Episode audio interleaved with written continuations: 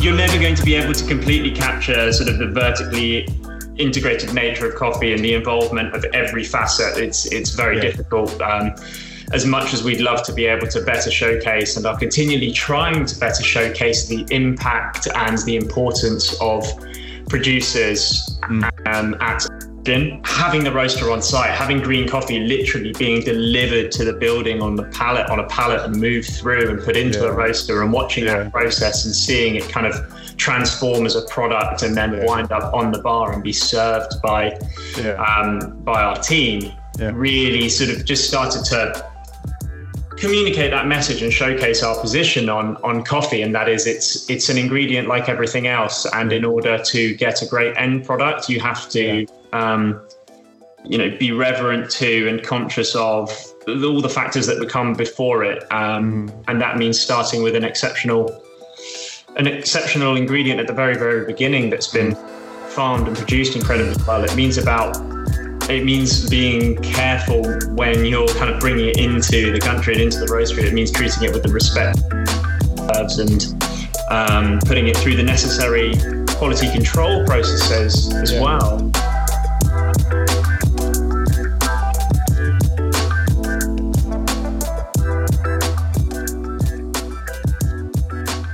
So we are live. Uh, ladies and gentlemen, thank you for joining us for another uh, episode of the Giro podcast. Um, it's great to have you here. Uh, I am joined by today by a good friend, uh, Richard Fraser, uh, who is um, part of Workshop Coffee. Um, today's podcast starts the start of a new series where we're going to be just exploring and delving into some of our partners that we work with here at Giro and you know why we work with them what makes them so special and uh, when we were putting together the list, the list isn't very long, but when we were putting together the list, we workshop was very much firmly up there. You know, obviously we are a coffee shop, therefore coffee is really important to us. Um, but beyond that, you know, we've been working with the workshop for a couple of years, and uh, yeah, we just thought it was really you know good to kind of maybe shed a bit of light as to why we work with workshop and who they are and what makes them so special so richard thank you for joining us Thanks so much for having me. It's always nice to chat, Jordan, but really appreciate you inviting me onto this. It's uh, it's great having listened to a fair few episodes to be involved. Oh, hey, well, no, I'm the uh, the the pleasure's mine, mate. I'm looking forward to it. Um, so I'll just get a bit of a, a, background. So you know, as a you know, Giro's been you know we opened our doors in in uh, 2013, so over seven years now, and um, about two three years ago, we made a sort of conscious decision to um, you know, really kind of delve a little bit deeper into our coffee offering. And we've we've been working with another provider who was great. You know, they were a local company, and we still really, really admire and um, you know, sort of just in, enjoy being around. But as far as the offering that we wanted to do here at Giro, we just decided that we wanted to take it into a different uh, a different area and so we started speaking with different roasters and uh, we narrowed it down to to a couple. But i mean for us the the answer was always pretty clear. I mean richard you and i have connected on a over uh, through cycling um, previously and it was great to spend some time with um, uh, with james who's the the founder. And for us you know spending time at that lunch and then obviously speaking with you the decision was quite obvious really. Um, you know we really felt that there was a, a really exciting opportunity for us to partner on and to be able to uh, offer our customer base not only very good coffee but also a bit of a bit of an education and a bit of a route map into what makes coffee so special uh, why um, workshop you know goes to the lengths it does to to uh, not only seek but also you know kind of uh, meticulously roast the coffee so that you know we're doing it justice here in the shop. And um, yeah, it's been from our standpoint, it's been an amazing, you know, few years working together. Uh, there's always a lovely symbiosis between coffee and cycling. And I think that we've really, you know, between you and I, I think we've really championed that as much as we can. Um, but as I say, today we just really wanted to take a moment to, you know, to delve in a little bit deeper into why workshop exists what makes you tick. Um, so your your role is head of brand head of marketing. And um, but it, i think it'd be good to maybe just you know understand and find out you know how workshop came to be and then uh, how our paths got crossed. So uh, richard over to you. Yeah sure. I mean it's it all started back in 2011, which unbelievably is sort of almost a decade ago now. It's you know we're on the cusp of celebrating our 10th anniversary. Wow. In 2021, which we're kind of in and amongst everything else preparing for and um, getting a few bits and pieces together on so that we can kind of lean into it really i think it's, yeah, it's absolutely kind of celebrate moments like that and, and take a look back and take it use it as an opportunity to look look forward um, yeah. as well but yeah it all started back in 2011 in in clerkenwell basically and james who you mentioned um, eh, james dixon our founder wanted to bring together all facets of coffee. Yeah. Um, and by that, I mean he wanted to bring together every element that makes exceptional coffee uh, exceptional and showcase those in one place to give people a better understanding of, of what that looks like and what actually makes a great end product. Yeah.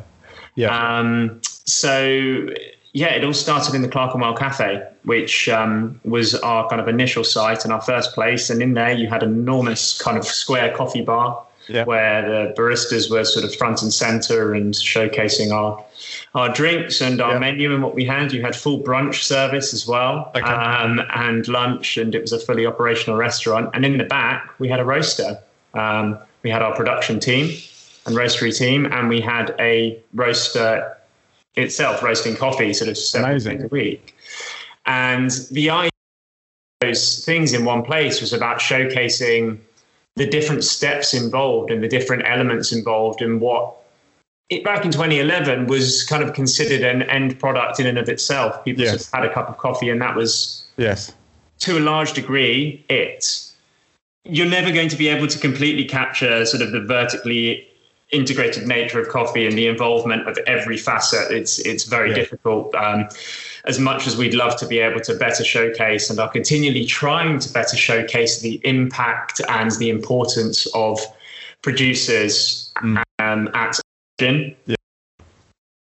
Having the roaster on site, having green coffee literally being delivered to the building on the pallet on a pallet and moved through and put into yeah. a roaster and watching yeah. that process and seeing it kind of transform as a product and then yeah. wind up on the bar and be served by yeah. um, by our team yeah. really sort of just started to communicate that message and showcase our position on on coffee and that is it's it's an ingredient like everything else and in order to get a great end product you have to um, you know be reverent to and conscious of all the factors that become before it um, mm. and that means starting with an exceptional an exceptional ingredient at the very, very beginning that's been mm.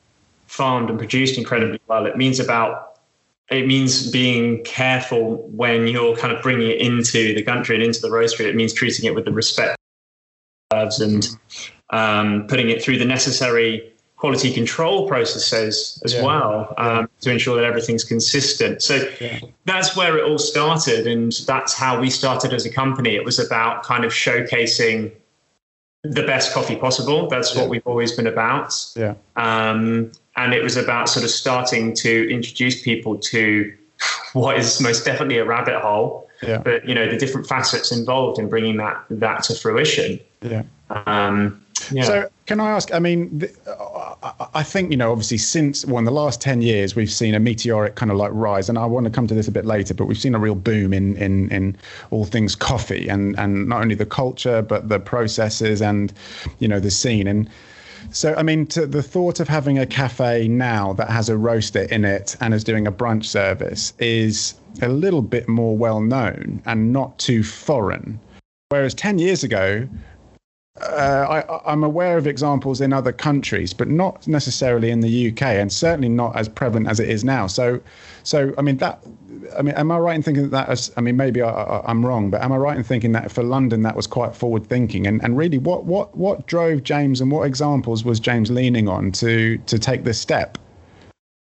Yeah, I think you're right. It was a um, it was an alien concept. I mean, if you think back 10 years ago into sort of the, the idea of brunch as a, as a concept yeah. and coffee as a concept was, was completely different to where yeah. we are now. We're, we've reached a very, I mean, the last eight months notwithstanding, we've reached a really interesting point where a lot of us have the luxury of having an exceptional place on our a great yeah. place on our own doorstep and in our neighborhood that we can yeah. do that that sort of offering a lot of those elements. But back yes. then, I, I, remember before I joined Workshop, going and traipsing across London and waiting an hour and a half to kind of, you know, get the table on a walk-in basis. It was, you know, it was kind of queues out the door territory. It's, yeah, it's, yeah, I remember well. Yeah, think about back then. Um, but I think that James had sort of seen and been excited by both the US and yeah. the and Australia. Australia, and yeah. Um, that sort that side of things. And whilst we've always aimed to do it in our own way yeah. and, and um, kind of take our own approach and carve our own path a little bit, there was some there was definitely elements there that yeah. were what in the what was being done on the sort of one location, sort of doing the all day service kind of stuff yeah, from Australia. There was just the sort of American approach to specialty coffee as well. You know, the Stumptowns and the Blue Bottles and the Intelligentsias back then. Yes. Um, yeah. And even sort of at a more broadly European level, you know, you were starting to see sort of various roasters and various um, uh, coffee companies coming through and doing interesting things sort of in, mm. in the Nordics and, mm. and have you. And it was sort mm. of, it was just a fusion of those those elements, I think, that sort of brought coffee the front of his mind, and he saw a real beauty within that. And James, sort of eh, beyond beyond coffee, is is big into his wine, sort of very knowledgeable. Yeah, yeah, yeah. I think seeing the the it's it's an often leaned on kind of comparison, but for good reason. You know, the comparisons between coffee and wine and the complexity and the impact of different varieties and different yeah. processes and approaches on taste and flavor. Yeah. That was an exciting prospect as well certainly been a exciting sort of part for us. I mean, because you know, I mean, I, have said this previously. I mean, uh, you know, before we opened the cafe, I mean, I had a very limited understanding of specialty coffee. I mean, I'd, I'd always seek out those particular bars in London, um, and I had a very basic setup at home, um, but certainly not um, to the level that that we were trying to do in the in the coffee shop, and that's where you know sort of a previous roaster uh, was was quite helpful in guiding us through. And I remember, uh, I mean, this is what eight years ago, sitting down with them doing these blew my mind the difference between each one and for me that was that the sort of the, that genesis of like oh my goodness like this is this isn't just nice tasting coffee. This is that kind of the variety within them. And that was my first real understanding of understanding that it is essentially it is a fruit. That's what it starts out as. And so therefore there is that comparison with wine. And what's been so exciting in the first few years is you know, people were coming in and, you know, not really looking at the board. And to be honest, a lot of, still people do now. And they'll order, a, you know, a, a, like a, a venti cappuccino or something like that. Um, and and then when you give them the coffee, they turn around and they go, gee, this is good coffee. And it, I mean, it is good coffee, but I think the biggest thing about it is it's it is good coffee, but it so many people have just got used to having subpar coffee because that's what they understand coffee to be. And then once you start to kind of get into that, you know, the higher echelons, and, and as you say, where the research and the energy and effort has been has crop all the through, that's where people, because people aren't stupid, their palates are alive. And when they start to kind of sense that difference, I mean, we put a lot of focus on our pour over here as well. So we'll often have three or four varieties for people to try. And a few customers just love trying, coming in and trying something different today. Oh, I want to try this. And it's really exciting. You can get them on that journey. And in turn, look, we need to get our staff, you know, trained up properly. But for us, that, that was probably the, I mean, you know, we're in Esher here, we're opposite a Costa and I mean, look, I mean, I, I, I, they are easy to, from a, a, purist standpoint, they are easy to hate because they do manufacture coffee. But we are standing on their shoulders. There is no doubt about it. As a coffee shop, and understanding the the concept of of of, of coffee culture and coffee and cafe life, you know, they very much paved the way. And I remember going to that exact Costa when I was, you know, sort of 16, 17, and meeting up with friends all those years ago. Um, but that's but they they do a mass produced product and when you start to get down into what we're trying to serve and why we partner with you when there's this this real uh, integrity behind the, the, the the coffee bean itself and all the way through. That really does react on people's palates, and that's a really lovely, lovely thing, lovely thing to be a part of. I think it's that's a really interesting point, or a couple of really interesting points that you've hit on though there, because I think one of the elements that's really helped to form our us as a business, us as a brand, and our view our view of the world, I suppose, is the fact that we've not only been always been coffee roasters and you know create not creating but sort of delivering an end product that we yeah. work with you people like yourselves on or mm-hmm. sell through an online shop we also have coffee bars yeah. and that means that sort of we stand in front of people again yeah. usually every day yeah. um, but and we're serving that product to them and we're seeing their feedback and i think I think as an industry, and we've been guilty of this as much as anyone else at various points in time, we have not necessarily done the best job of being welcoming, open, and inclusive insofar as, you know, we can be dismissive and could potentially sort of write off, you mentioned Costa, but any yeah. of the chain, rest, uh, chain cafes that are doing things at a larger scale and don't have a focus on quality um, that we do. But at the same time, as you say, they're providing a stepping stone and have provided a stepping stone, yeah. and we do to a degree stand on their shoulders. And fundamentally, you know, we can't force the information on on thing the things yeah. communicating and the things that we we consider very important final product. We can't force that information on customers of the customers' throats, and nor should we. Yeah. Which means it fundamentally comes back to delivering yeah. a drink or a product that you could have yeah. back and go, wow, that's really yeah. good. That yeah. or that that is noticeably different or better mm. than what I've had previously. Why? Mm. And yeah, that's that's oh, in many ways that's enough. Like that's that's our kind of that's our entry point. And yeah, yeah, back to the being running the coffee bars and and having those locations some people absolutely want to talk about the different espressos that are on bar that day. Some yeah. people want to cycle through, as you say, the different pour over options that you have yeah. available. And that's amazing. And we yeah. love those conversations and we're armed, ready to have them. Yeah.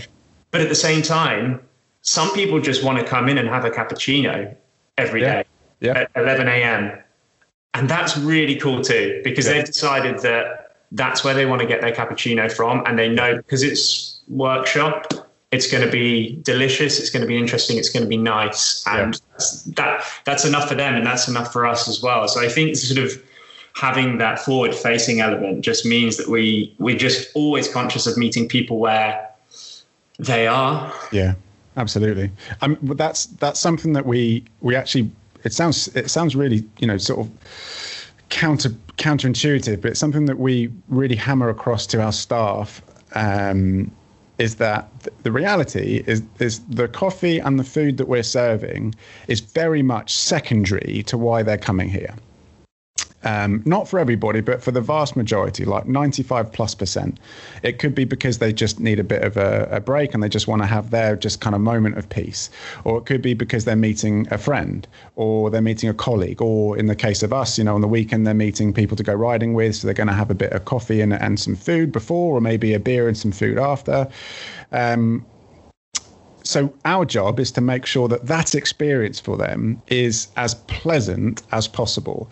That goes from everything from the customer service standpoint through to what we're giving them. So as food, we we we are really you know making efforts to try and give them a real experience on the plate and the same as the coffee. And if and if if someone's just coming in to get a, I mean, at the moment everything is takeaway. but if someone thinks somebody's just coming in to grab a takeaway to on the way to work or on the way back home or something, and they're able to taste it and go, fuck me, that's good, then then that's that's our job done well because we we want them to take notice of something that is actually a quite a mundane thing, you know, as in the mundane of meeting somebody over a cup of coffee. That's you know they could do that anywhere, and they possibly would. But if we can encourage them to keep coming back because of this the thing because of the, the the fact that our coffee is we make real effort with the coffee and we partner with yourselves to make sure that we're giving them a real experience then i think that's that's our job done well.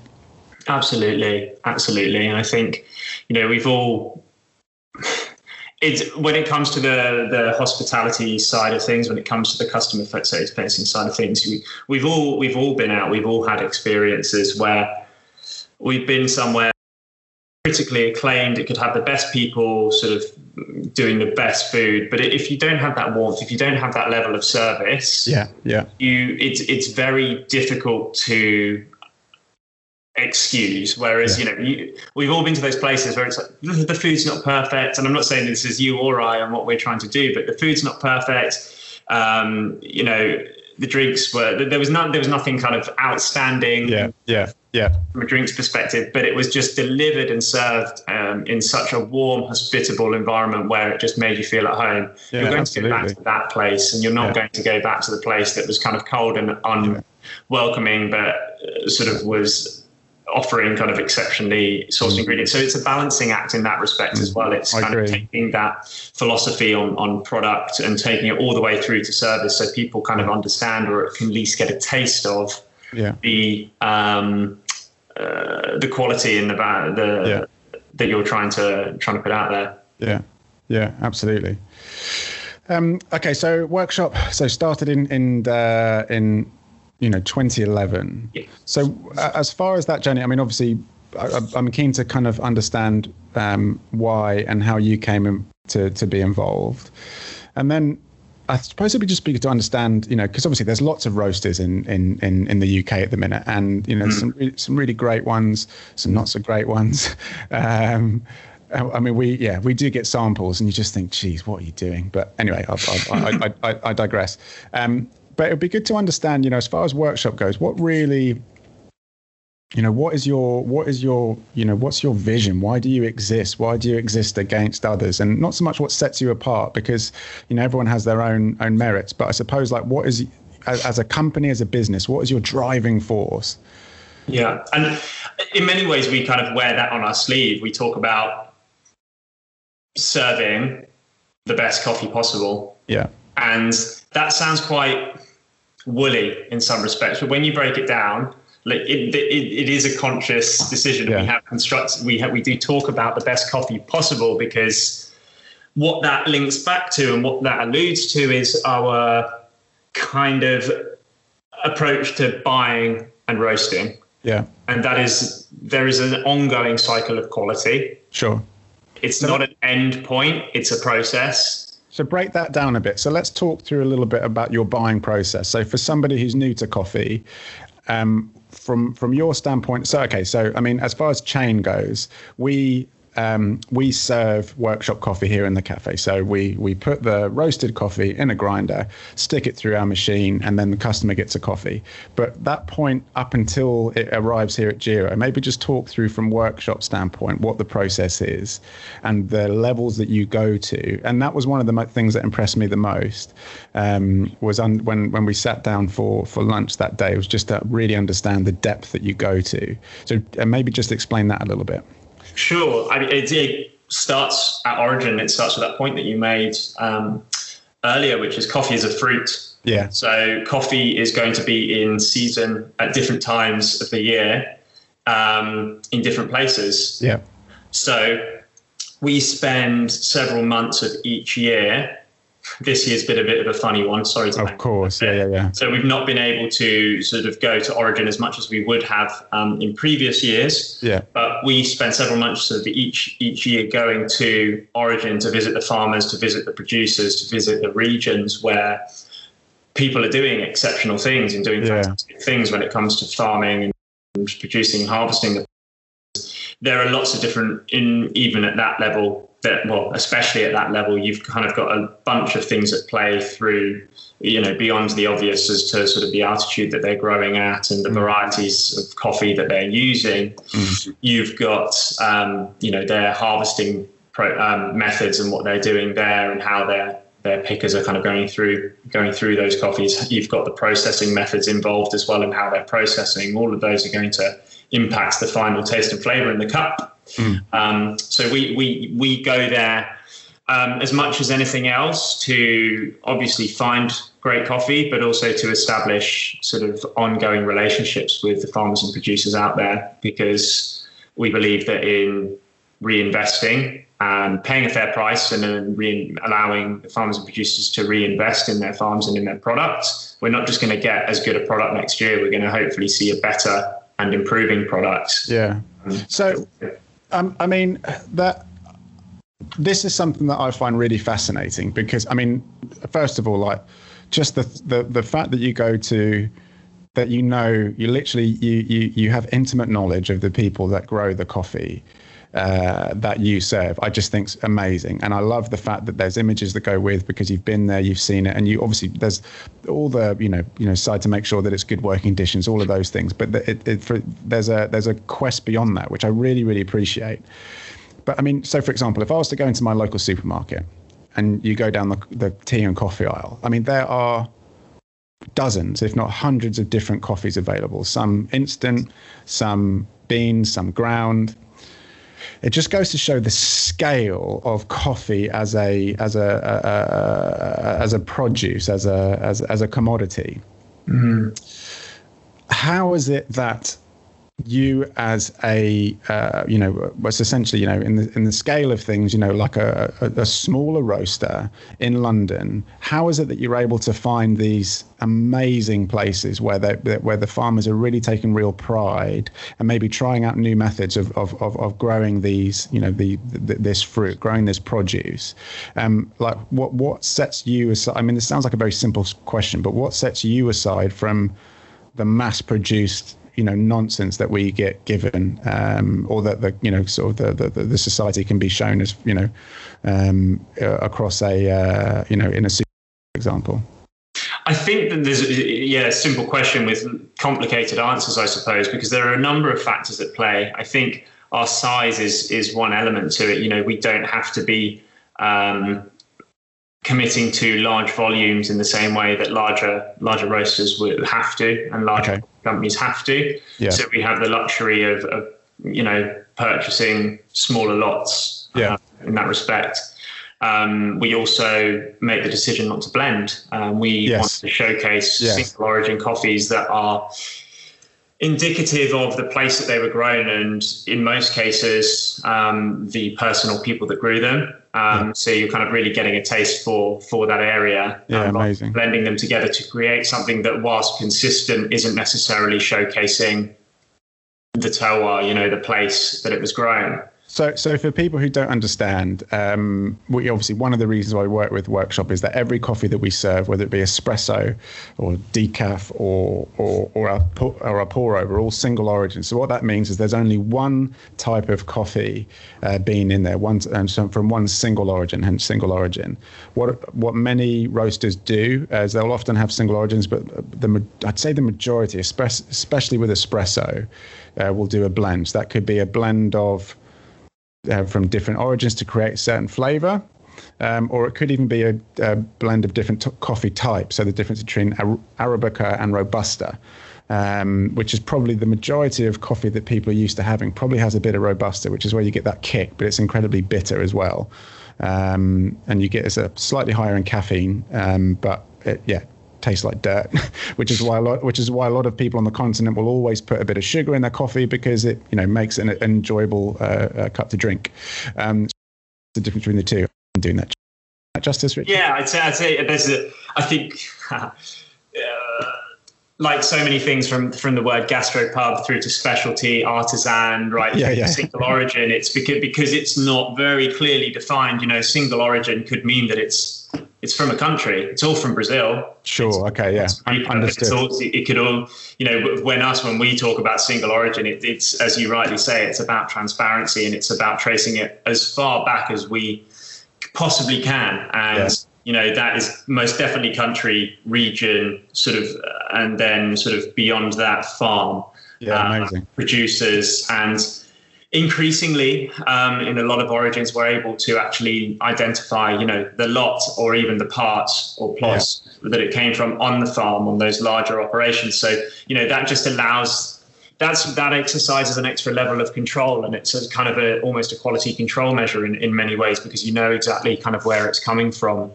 Um, well, so I love the those, I love the fact that some of some of the coffees that we get from you have the names that they're called they're named after the farmers. Yeah. Which I just which I love, which is just so cool, and the fact that you've met these people as well is just amazing. It's it's so great, and I, I, full disclosure, I've never been to Origin. Um, I've okay. never been to any of the producing countries. That kind of responsibility and I don't want to say burden, but sort of responsibility for sure. You know, it falls to our head of quality, who's also called James. Um, but it, you know, he he he will be going on the on these buying trips several times a year, and he'll be going to farmers, producers, cupping um, cupping locations as well, and cupping labs to try a lot of coffees. You know, yeah. he's out there um, on these trips, and he's going through hundreds of cups of coffee and going through a cupping process, which is effectively tasting them all side by side. Mm. He's he's making notes. He's kind of remembering what cup number three on day two tasted like versus yeah. you know cup number 533 on day seven. Yeah. And you know weighing all of those factors up and and that that's not an exaggeration either. I mean that's no no it's, it's, he's, he's remarkable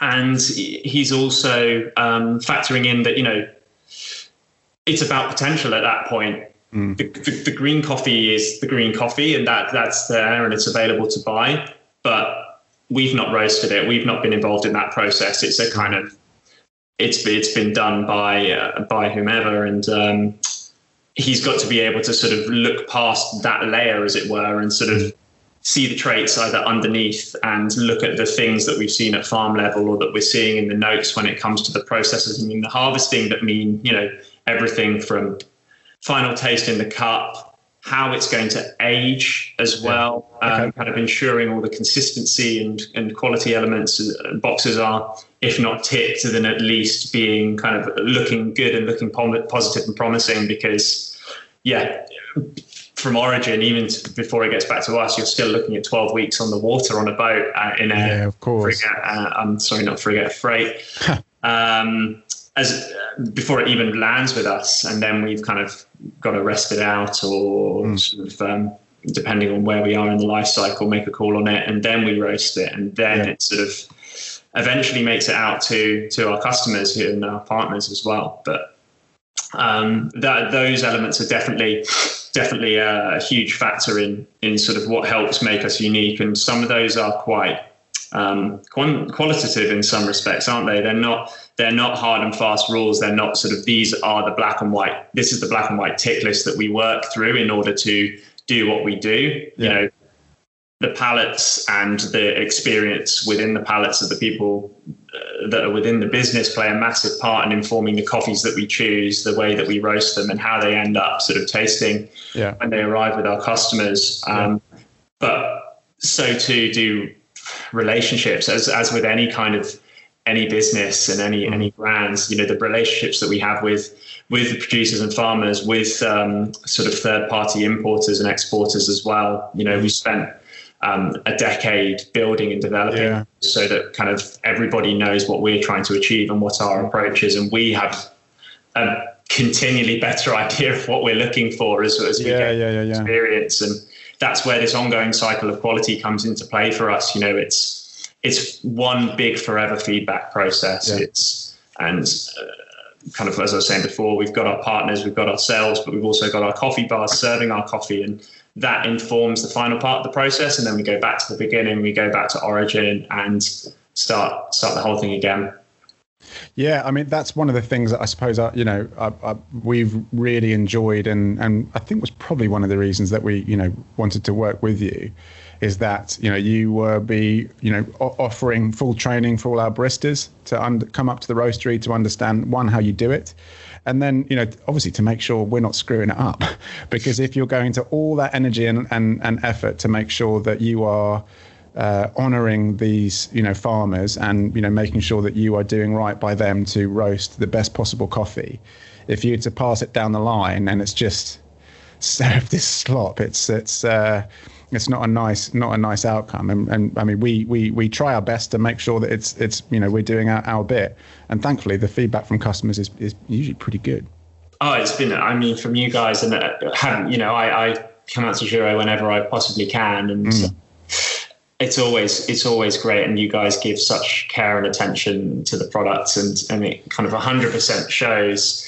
Um, but we try and keep the onus on us as much as possible as well. Sure. Uh, on that front, you know, because whether it's yourselves, another wholesale partner, or a customer at home, the last thing we want to be doing is kind of offering a finicky product. Yeah. Uh, every time you get a different bag or a different batch, you're sort of mm. playing around with your grinder or mm. your brew recipe or things like that. We try and keep as much as we possibly can consistent and keep the variables to an absolute, absolute minimum. Yeah. You know, um, when it comes to grinding, when it comes to the recipe that people are brewing to, mm. so that the, it, the, there's less less to worry about. There are less variables um, as an end product because that's something we're very conscious of. We're not we're not creating a um, or we're not offering a fully fledged product that you just kind of unwrap. It's it's not a chocolate bar. It's mm. not a bottle of wine or a bottle mm. of cider or anything like that. It's it's there's still sort of work to be done to kind of get what's out yeah. what's what's yeah. there out of it. Um, yeah. Yeah, mate. Well, I mean, we we I mean, yeah, from our standpoint, we really appreciate and just enjoy that kind of being a part of that process with you, um, and just you know, kind of enjoying the enjoying the benefits. I mean, since obviously your inception in in twenty you know eleven, I mean, I would say the industry has just gone through. I mean, it's it's it's from everything down from retail um, to to roasting to retail to even home brewing, I think the last 10 years has just seen a cataclysmic sort of shift in people's understanding of it. And I think a really good reference was always the London Coffee Show. You know, I remember going back in probably 2010, 2011, mm-hmm. and it was relatively small. I mean, certainly wasn't tiny, but it was it was and year, I mean, even after we opened, it was like 2013, 2014, 2015. It was just getting bigger and bigger and bigger. And then it became, it was for trade initially, and then it was, you know, huge public days. And it's just unbelievable how much this kind of, and probably similar to like craft beer, I guess, you know, there's this growth of, of people pursuing something a little bit different. They want something more from their coffee. They want something, you know, they're not just going to go to, they're not just going to settle for a Costa.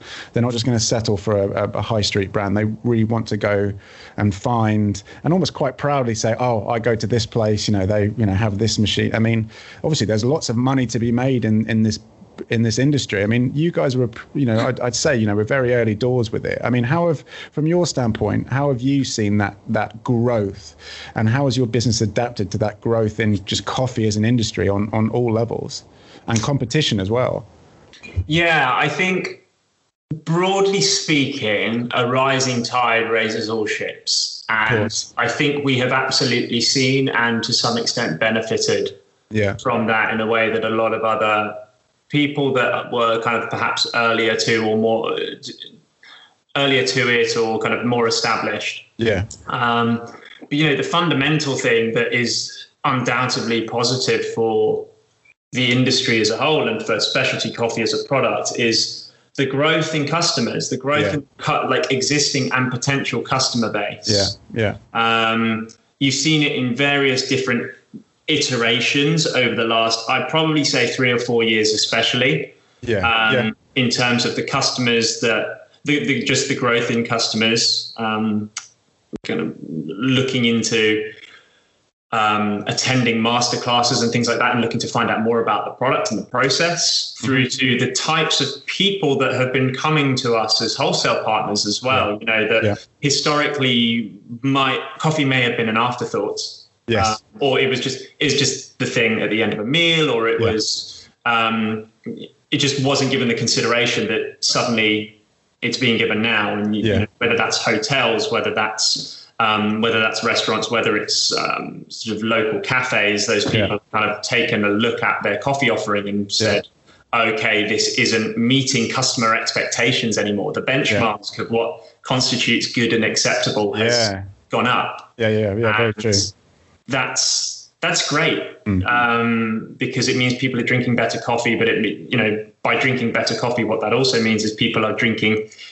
coffee that is better sourced, and yeah. that means yeah. subsequently that in a lot of cases, producers and the people behind that coffee are being paid a fairer price and a yeah. better price for their their product, and that it's still not without its issues as a as an industry as a product. You know, the the future of specialty coffee um, is not. Um, is not a guarantee. It's yeah, sure.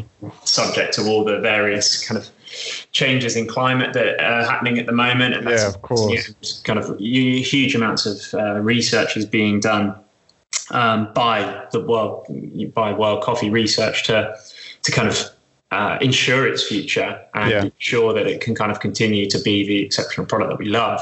Yeah. Um, so yeah, that that I think has been the biggest shift that we've probably seen in the three to four last three to four years, and I then I think you can't you can't ignore the last eight months either. Mm-hmm. Um, the amount of people brewing coffee at home is oh. has increased. I mean, not obviously a big part of the increase has been by um, it, it, people's hands have been forced. They haven't had a choice. If they want to drink coffee, they can only drink it at the kitchen counter. I but, mean, I'd, I'd like to say that this growth is purely on the, the videos that we made. That's right. Yeah. So as soon as we did the videos, I think people just were just content. going crazy for it. Yeah. yeah. Yeah. Yeah. Yeah.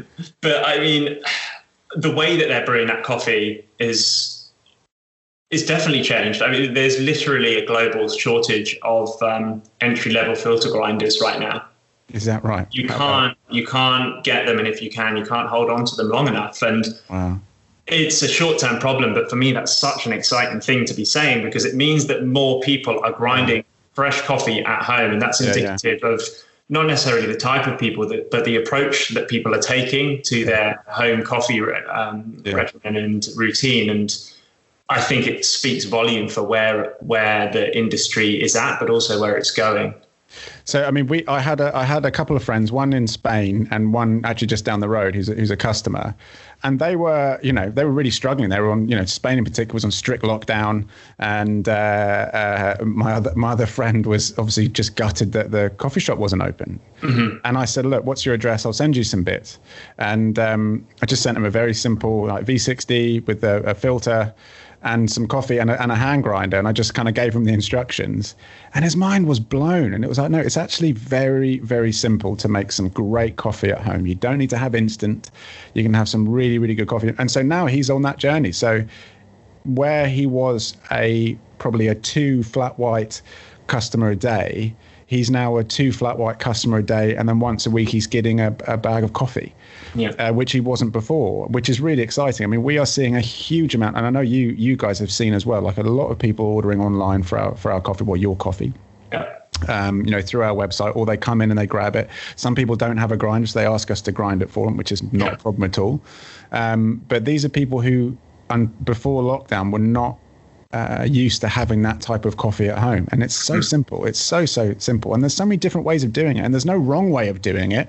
You're just, you're excited that people are on that journey and learning. And one of them, actually, Paolo, who you know, um, shout out to Paolo. Um, but Paolo, uh, he, he just sent us some photos a couple of days ago and he's got this really nice espresso machine at home and he is he's buzzing. He's excited to be on that journey of understanding extraction and timings and everything. And he's in you know his milk needs a lot of work but look he'll get there. Uh, but i mean honestly he, he's just so excited to have some really really good espresso at home. Yeah.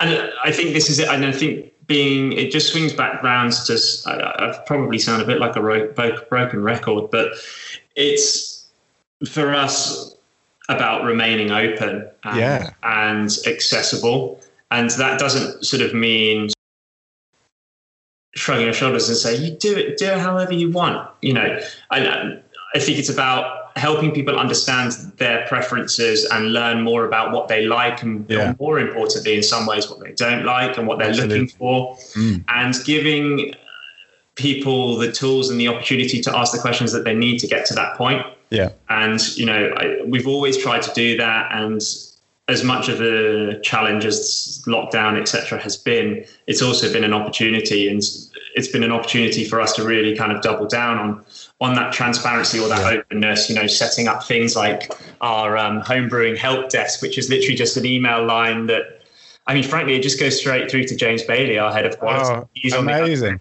um, and you know YouTube videos and just reminding people what we have available in terms of resources and all of those things. And like you say, it's about letting people start the journey and start the process and sort of learning a little bit more, but doing so on on their own terms and. Mm we we just really want to be as open and accessible as, as we possibly can because it can from the outset be or seem a little bit opaque, a little bit nerdy, or kind mm. of, you know, people love to use the word coffee snob and sort of you'll struggle to find an article on specialty coffee that doesn't use the word hipster in the first paragraph. Um, in, and it's, it doesn't it doesn't have to be like that and it's not it's not like that at all it's just about kind of creating a, a really tasty tasty drink in the same way create a tasty dish or it's appreciating it i mean I, before i mean on, on another note i mean before lockdown i thought that i had a a good understanding of wine. But me and a couple of friends, we started this this wine club, where every week we would try, we would sort of send a, share a bottle around with each other, and we would try it. Um, and it's just been this great journey. And it's in it and yeah i mean you hear some of the things that we're saying on these calls. This is when we were in full lockdown and we couldn't meet so we were doing it on on on zoom or whatever platform. And um I mean, some of the things you just hear just coming out of your mouth, it just sounds so snobby and pretentious but it doesn't matter. It's, it's you're on that journey of like this is really exciting, and I'm, I'm I'm learning something new about something that has always been there. And it's the same with coffee. And if you can get people on that journey and that quest of wanting new stuff, and what I really like about Paolo and what he's doing is he tries coffees from different roasters from, and because he wants to learn, he wants to understand the different complexities of it. He's also understanding how much he's getting through to uh, just dial it all in. I was like, well, yes, yeah, that, that that's, that's uh, yeah, yeah, yeah. Um, but but again, he's he's figuring it out and he's getting better and better. And and um, it's just a. I mean, if you're on that quest to learn something, then I mean, I, I think that can only put the uh, the industry in a better place. Yeah, hundred percent, hundred percent. So obviously, your business has um, uh, you've got the roastery. You do have a number of of retail bars. You have a number of coffee shops. Obviously, at the moment, they're all closed. Yeah. Um, I mean, how you, I didn't actually realize that you opened that the workshop started with a with a retail bar. I didn't realize that. I thought it was always a roaster, and then you went into the retail side of things. So, I mean, how important is that for your for your business? I think to date it's been very important. It's been yeah. a, the coffee bars have been entities in and of themselves. You know, they are they're businesses and they're they're open serving hot drinks seven days a week in in a lot of cases. Yeah. Um, but they're also kind of marketing assets mm. um, in in many ways. And that sounds perhaps a little crass, but what I mean by that is they're windows into who we are and what we do. Absolutely. You come in and you you are greeted by a workshop coffee trained um, barista who's sort of spent at least six months training with us and sort of getting to grips with everything. We're kind mm. of serving the coffee in a way that we want to serve it into our recipes, into our specs, and showcasing it in in that regard. So customers kind of just on walking in just get a sense of who we are and what we're doing and what we're about. Yeah. And yeah. so you know, to date, that's that's been really important for us in introducing ourselves to new online customers, new mm. coffee bar customers, and mm. to a degree, our own wholesale customers as well. You know. I, have no doubt that one of your work, first workshop coffees will have been in one of our, our coffee bars, and certainly it, was. It's definitely an element of kind of show me, don't tell me at mm. play there, where we, you know, rather than sending round PowerPoint or sort of PDF and uh, you know an essay about who we are and what we do and what our approach is, we, we've mm. got this place where we can say, well, let's sit down over a coffee and you can try our couple, what we've got on uh, in the hopper at the moment. We can try a couple of um, filter options. We can see what's on batch brew as well and talk yeah. about, you know, we, we've kind of got everything there that we yeah. we want and need. So they've they've definitely been really useful um, in that regard as well. And, yeah. and also, as I say, part of the process, part of the refinement and the feedback process, we are there every day. So yeah. getting feedback, seeing what people love, seeing what they like, seeing what goes down well, seeing what the staff favorites are, seeing how the staff and the, the sort of team there are um, in each coffee bar are handling or a new espresso, whether it's working for them as as intended. So it's again, when it comes to the QC process, it's it's another string to our bow. Yeah, absolutely. Um, I think one of the things, you know, for any customers listening, I mean, when these, you know, retail bars open up again, please go visit. But one of the things that I've always appreciated, and this is long before we we started working together, is just the attention to detail in your bars. Like, oh, I, it's just so aesthetically pleasing to be it to be in to be in no it really is like to be in there. The, the one in particular i really enjoy is the uh, i forget the name of the street but just off um, regent street. Just on mortimer street yeah. Yeah and like for, obviously you've got the La Marzocco with the workshop coffee it's just and everything about it the marble oh my goodness like it's just so happy. And everything and all the gold details here and there and it just runs throughout. It's such but you just know that that's also reflected in the coffee is, is in like it's that attention to detail where you're not kind of you know no corners have been cut. It's just a really enjoyable experience. And i think that as far as a coffee bar that should be what we should be offering all customers, what any coffee shop should be, is just giving people that experience that just celebrates the coffee uh, from the moment you walk in. Mm. Oh, thank you. I mean, it's so nice to hear, and, and obviously that's the aim. Um, mm.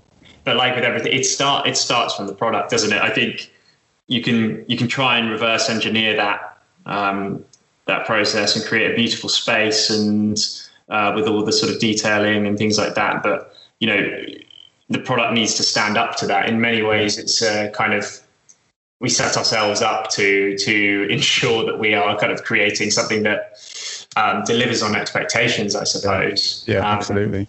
And and that that for us is just always always key. Yeah, cool.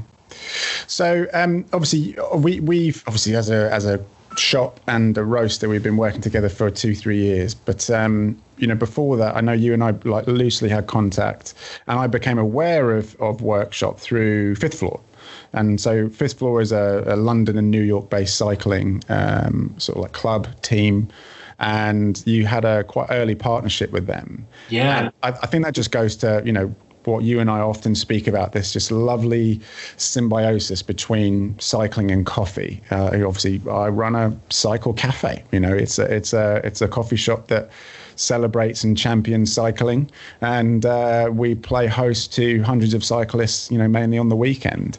Um, I mean, from from workshop standpoint, I mean, obviously you, you, that was a very early partnership. So, I mean, how it, was that a, a, clear brand decision, or was it just because you're a very keen cyclist yourself, or you know, or do you, is there like a you know a real connection there between riding and and and the, and coffee as a as a culture? I think there absolutely is. And I think that was a kind of, it wasn't necessarily a brand decision that makes it sound like it was way more strategic than it was. I think sure it was um, a gut feel that felt right because of the the affiliation and the overlap that you, that you mentioned. I think I think that there are obvious reasons why cycling and and coffee overlap, and I think the the the obvious reason is the kind of gear driven cyclist that has an appreciation for for details, for specifications, for kind of you know tinkering with with the build of their bike and the, setup of their bike and having different bikes for different different circumstances. I think that definitely plays into the more kind of geeky territory yeah, uh, sure. that we associate with coffee and all the gear and uh, the rabbit holes that you can fall down in, in both the sport and the uh, the products of, of coffee. But I think I think more than that, I think it's the social element or the increasing social element of, of um, of coffee and cycling as well. Mm. I think I've always, I remember when I first started sort of looking at getting into specialty coffee and talking to, to James and um, hoping to try and carve myself out a role at Workshop. I always seen coffee as an exceptional end product in and of itself or mm. has the ability to be. But it's also, I've always also seen it as an excuse um, yeah. It's an excuse to, as you mentioned before, meet up with yeah. someone. Like yeah, it's very true. Coffee. Mm. It's an opportunity to grab, you know, 10 minutes to yourself on a difficult day. It's the opportunity yeah. to take control of a portion of your day that is otherwise dictated by other people with scheduled yeah. meetings and things like that. It's.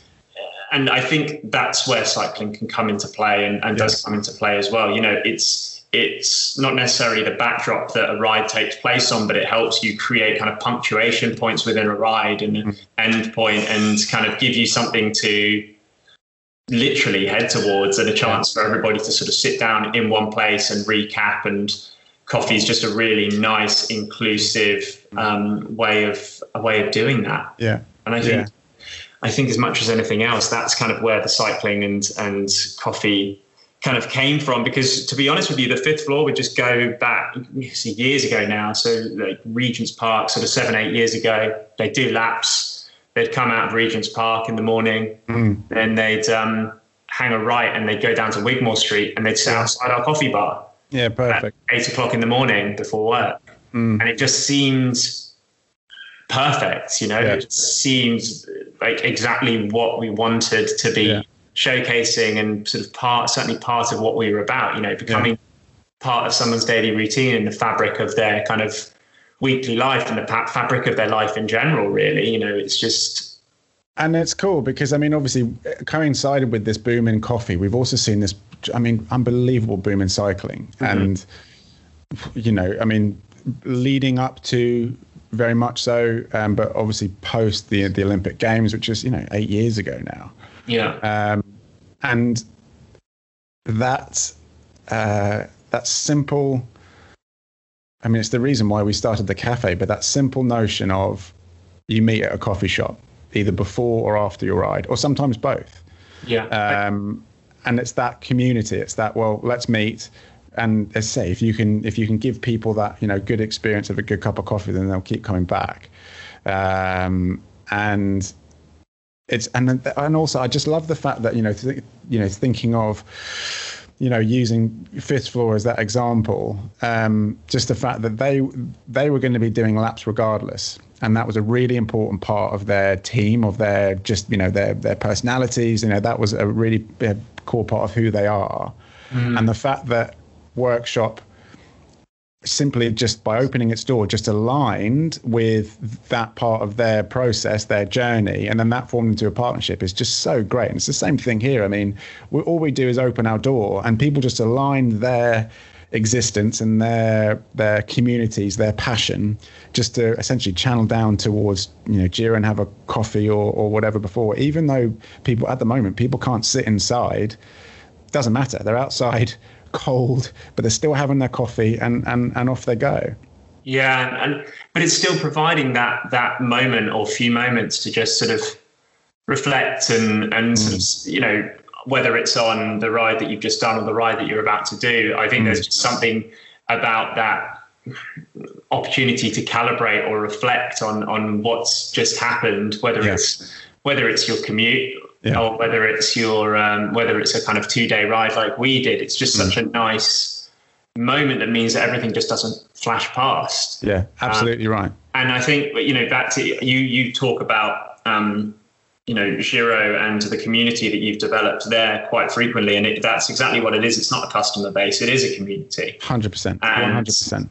I think that that's I, the, the, the, cycling definitely plays a part in that, right? Mm. Because. That's just literally away. It's happening away from the cafe. It's happening. You, the, the cafe is is at most a platform for the rides to take place from, right? Everybody's sort of turning up for the rides, and that's kind of the glue that's bringing everyone or keeping everybody together and keeping them coming back in many ways. And even um, you know, the fifth floor we've talked about being one example of, of coffee and cycling coming together. But I think I might be wrong, but certainly one of my first visits to Giro, if not the first, was the cafe to cafe ride. Oh yeah, yeah, that was the, great. The very first one, which I think yeah. was within the first year of opening. That uh, was that. Yeah, that would have been within the first year, I reckon. Yeah, yeah I, I think I've still got my Giro Look Mum No Hands mug that yeah. I went back with. Um, but you know, it was it, hmm. that provided an excuse for me to kind of go out with a friend and go from kind of uh, Farringdon Road or Clerkenwell Road and Look Mum No Hands and hmm. ride out to Esher and yeah. experience Richmond Park for what might have been one of the first times ever for me. Yeah, wow, how about it? And and discover, you know, you guys and what you're doing mm. or by doing and are doing. And in leafy Surrey and sort of see these see that you're part of this bigger community. It's not just you and a mate that decided to do this. Yeah. There are lots of people doing this yeah. kind of thing, yeah, like ab- absolutely that that um, that base their weekends around that kind of mm. stuff. Absolutely, and you know it's been great to see uh, other you know sort of cycling focused cafes pop up. Um, most of which thankfully have lasted. Some unfortunately haven't. Um, and I say unfortunately because it's just it, we have to we can't be competitive about this. We have to like champion that community and just people willing to kind of take a risk and open up their doors to celebrate and champion something that people really believe in. And you know, for us, the vessel is cycling. I mean, we are a, a high street based coffee shop. So you know, we we don't want to be too cycle centric. We want all the locals to be to feel just as comfortable. Yeah. Um, and it took us probably good six months to a year for us to get the word out that we weren't a bike shop. People thought that we were a bike shop. I said, no, we're not a bike shop. We're a coffee shop. And, you know, so thankfully our kind of mid weeks have, have, very much picked up. Um, and, you know, now we're in, you know, this, well, since, as we know, you know, March, April, since the kind of the onslaught of COVID, um, you know, when we were able to reopen again doing takeaways, even still, the the majority of our customer base weren't cyclists. Mm. They were they were just local local community, you know. Um, but that the cycling part of the business is incredibly uh, important. And you know, you know, even now we we're only takeaway only. We're still a stopping point for people, and we, we do need to constantly remind people that it's takeaway only and not to linger and to move on. But that's just part of it. You know, we're very fortunate to be doing what we're doing. We don't want really to be taking the piss. And so we really try and make an effort with that at the moment. But hopefully from next week, we'll be able to get back to some level of quote unquote normality. Yeah. Um, whatever that is. But uh, yeah, yeah, cycling's a huge, huge part of, of, of, of, of what we do. And I think coffee just celebrates it and, and vice versa. Yeah, I think so. And if can't ignore the um, the sort of legal stimulant element of it, can you? Either it definitely sort of helps mid ride to have a physical kind of um, medicinal pick me up. Definitely, um, definitely. It's also delicious and enjoyable. Yeah, definitely. And it's nice. It's nice to kind of, I mean, I remember when we first started, we, we tried like, you know, a few different things and we had these like healthy options. People don't want healthy options. They want a treat. They want a reward. They want a they want, burrito. Yeah, they want a coffee and either a burrito or a big piece of cake. Like that's what they want. And they they feel that they've worked for it. And so, you know, they good for them. And that's that. I think it's just great that we can sort of celebrate that and, and champion that as much as we can. For sure. For sure. And then obviously last year we had our, you know, we did our flash packing, which which took some coffee brewing, you know, away from away from the norm and, and in the middle of nowhere, which was a really enjoyable weekend. I loved it. I had so much fun. It's such a shame that we weren't able to do something similar this year, but um, well, no doubt the last last um, not the last time.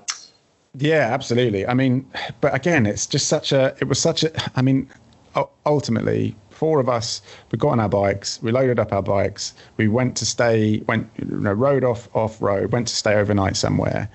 Um, but coffee was a big part of it, and we we we very simply set up a, a, a like a, a, gas burner, Jetboil, boiled up some water, and brewed some really really nice coffee. In the well, I say the middle of nowhere. I mean, we're in the Surrey Hills. We're, we're you know, it's, it's definitely not the middle of nowhere, but it felt like the middle. It felt like it. It yeah, felt yeah. like it, and that. I, I, for me, you know, coffee can be complicated, but it needn't be. And I think Absolutely. that's a good. I think that's sort of why.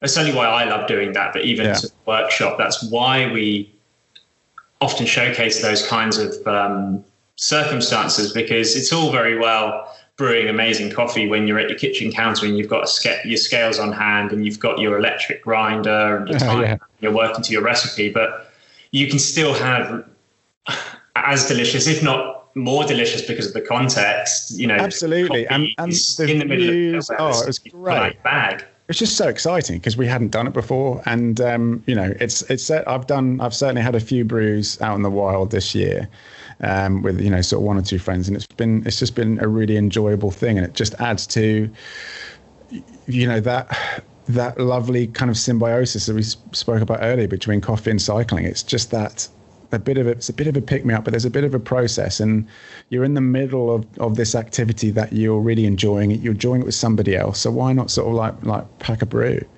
Yeah, exactly. Well, exactly. How, how, you know, vaccines pending, maybe we should, um, you know, either next year or the year after, plan a. Uh, pl- you say you haven't been to Origin yet. Let's plan a cycling trip to Origin. I've already I've already earmarked a few places in Peru that look exceptional for uh, for riding. But or, or count, count me in. Yeah, that would be amazing. I and it, it has been in the back of my mind for a little while for a little while. So uh, as soon as something like that comes to comes to fruition and becomes a, a, fully formed plan, I will let you know. Don't you worry. Uh, well, it's certainly been in the forefront of my mind for a long time. Excellent. Um, well, look, Richard, look, we'll leave it there. Um, I really appreciate your time. I, I, really hope it's given our listeners a, a good uh, sort of understanding a little bit more as to kind of workshop. And I've, it's just been a very enjoyable conversation for me. So, so thank you. No, thank you for for having me, and I hope it's uh, made some sense at some points in there. But uh, no, I really appreciate you you reaching out and asking me to be on it. Oh, it's absolute pleasure. I mean, we'll put you know details about workshop in the description below, um, and please go check them out. It's uh, they're uh, from our standpoint not only produce great coffee, but they're just good people, and it's a company that we really enjoy working with. Um, so go and support them as best you can. All their coffee is available through our website as well. Um, so yeah, so Richard, thank you, my friend, and uh, I hope to see you soon. Thanks so much, Jordan. You're the best.